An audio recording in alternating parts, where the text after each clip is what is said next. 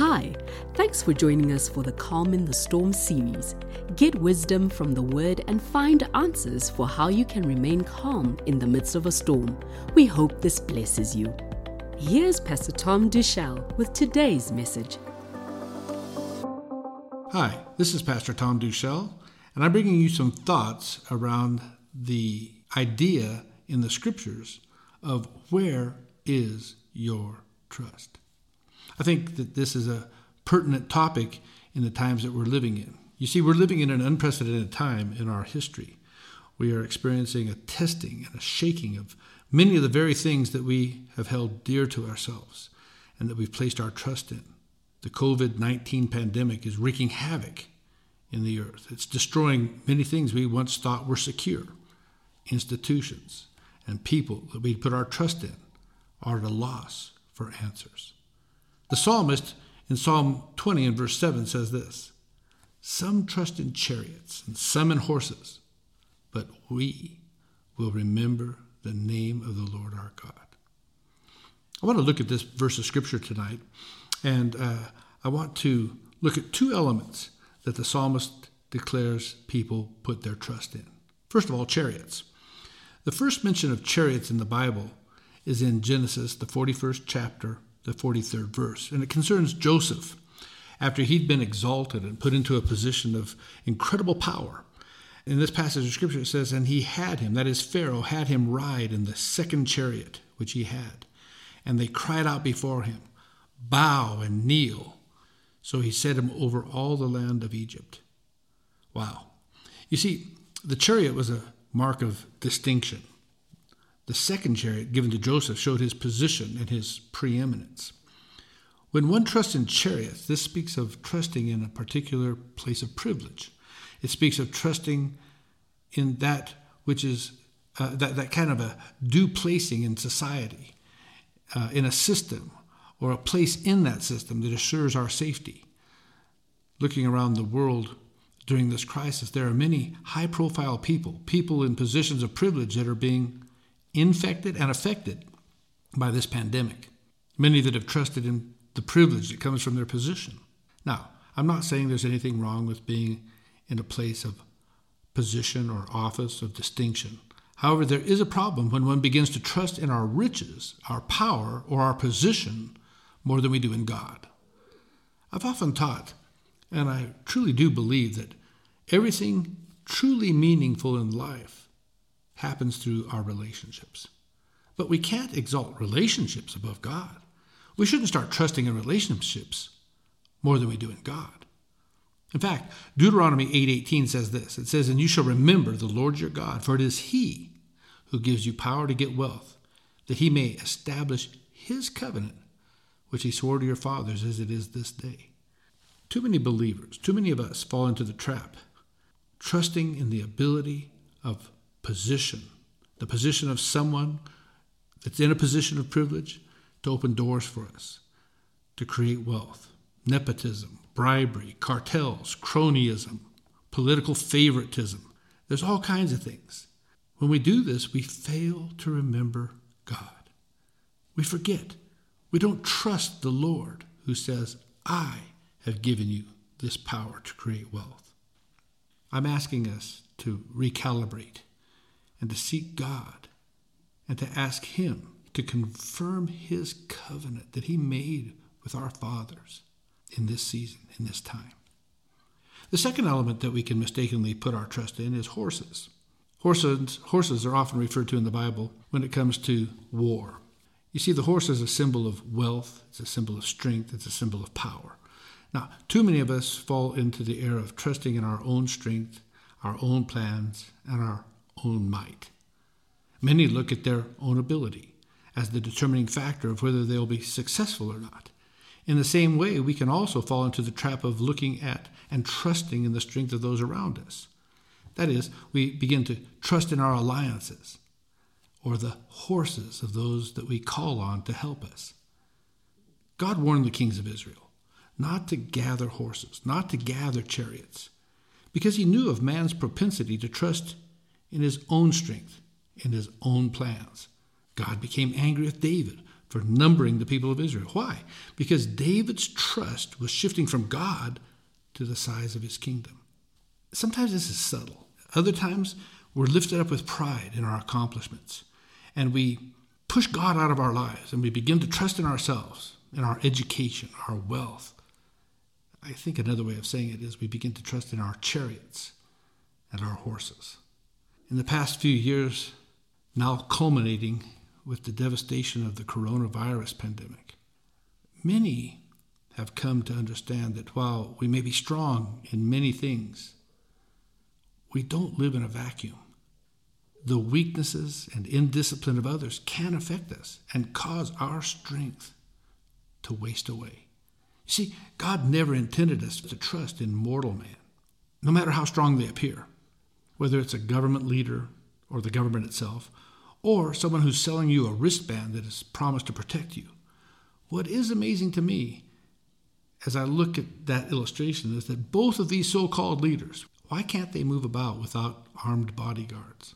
You see, because it's fear that drives them, not faith. David is declaring something that while others trust in these fallible things, he says, they'll trust in horses, they'll trust in chariots, but I will trust, I will remember the name of the Lord my God. He makes this declaration based from an experiential knowledge that God is undefeatable. And he says so, knowing that the name of the Lord is a strong tower. And he believes that the righteous can run into that tower and that they're safe. David knows that there's nothing too difficult for the Lord. And that's echoed throughout the scriptures. Proverbs 21, verses 31 says, The horse is made ready for the day of battle, but victory rests with the Lord. I think the best that the horse can do is be ready for battle.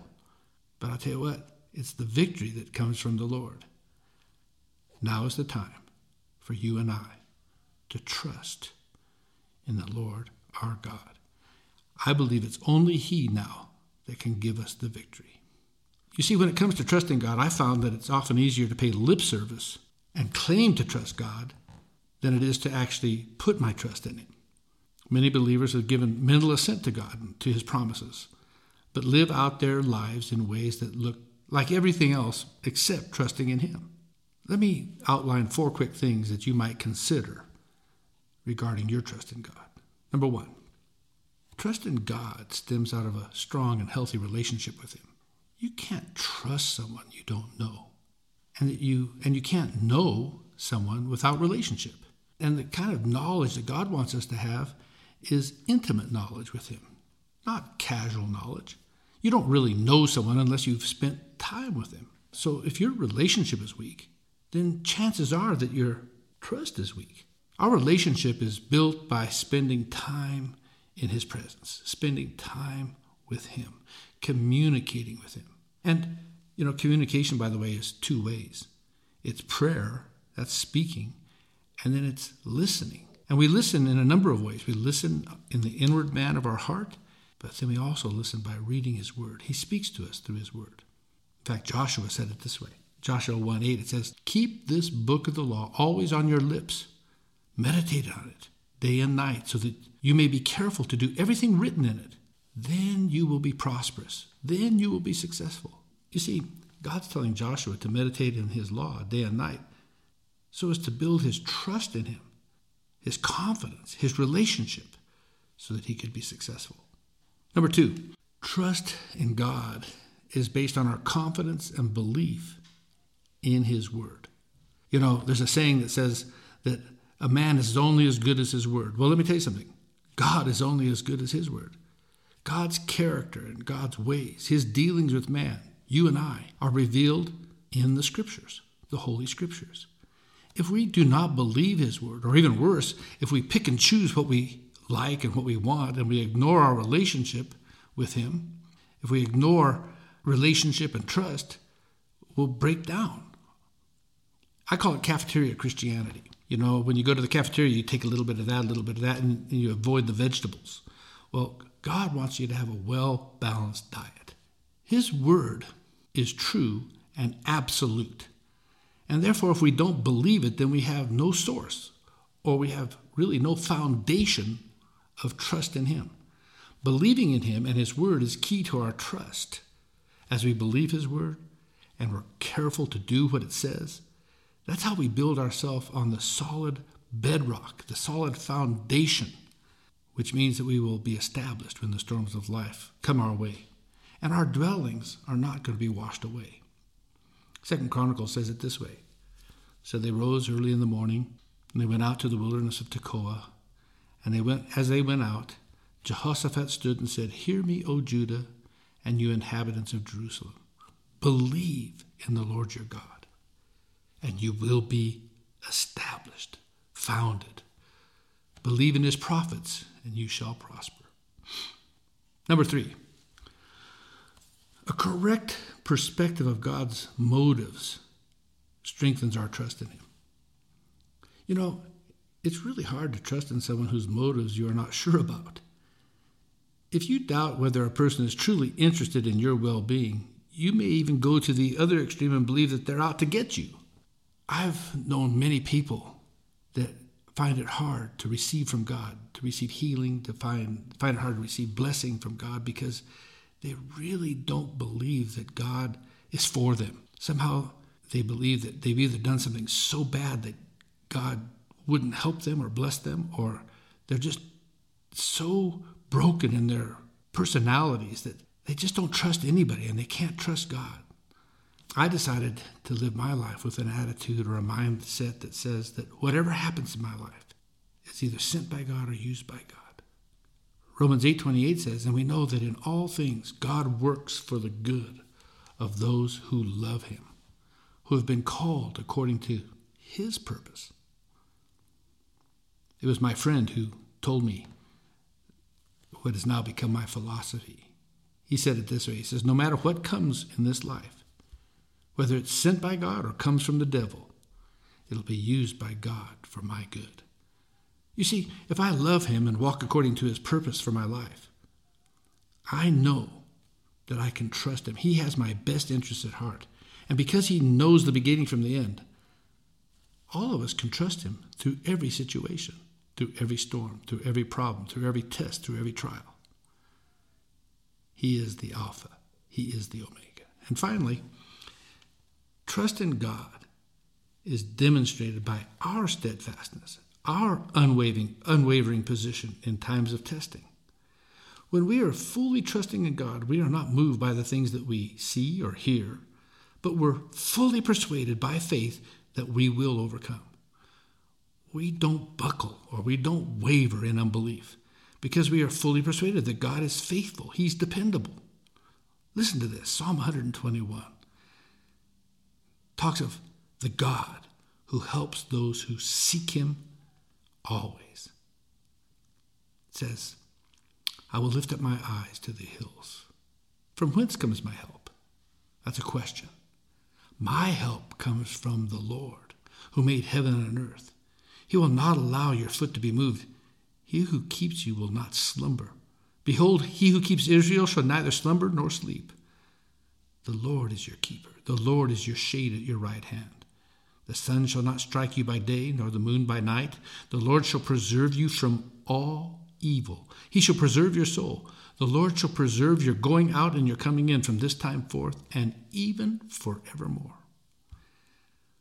I know that it's hard I know that it's challenging for some of you. I know that fear has struck the heart of many. But I'm asking you take time right now, invest time, spend time with your family during this time of isolation. As you do so, reflect to each other the meaning of trust in God. What does it mean to you? What does it mean in your situation? And then talk about what each of you can do to mature in your trust for Him. And remember, some trust in chariots, some in horses, but we will remember the name of the Lord our God. God bless you now. Thanks for listening to Calm in the Storm. Connect with us online at Celebration Min to chat more about this episode and get more messages, encouragement, and updates. Let's get closer through our virtual and online platforms and thrive together as we weather this storm. We are praying for you. God bless you.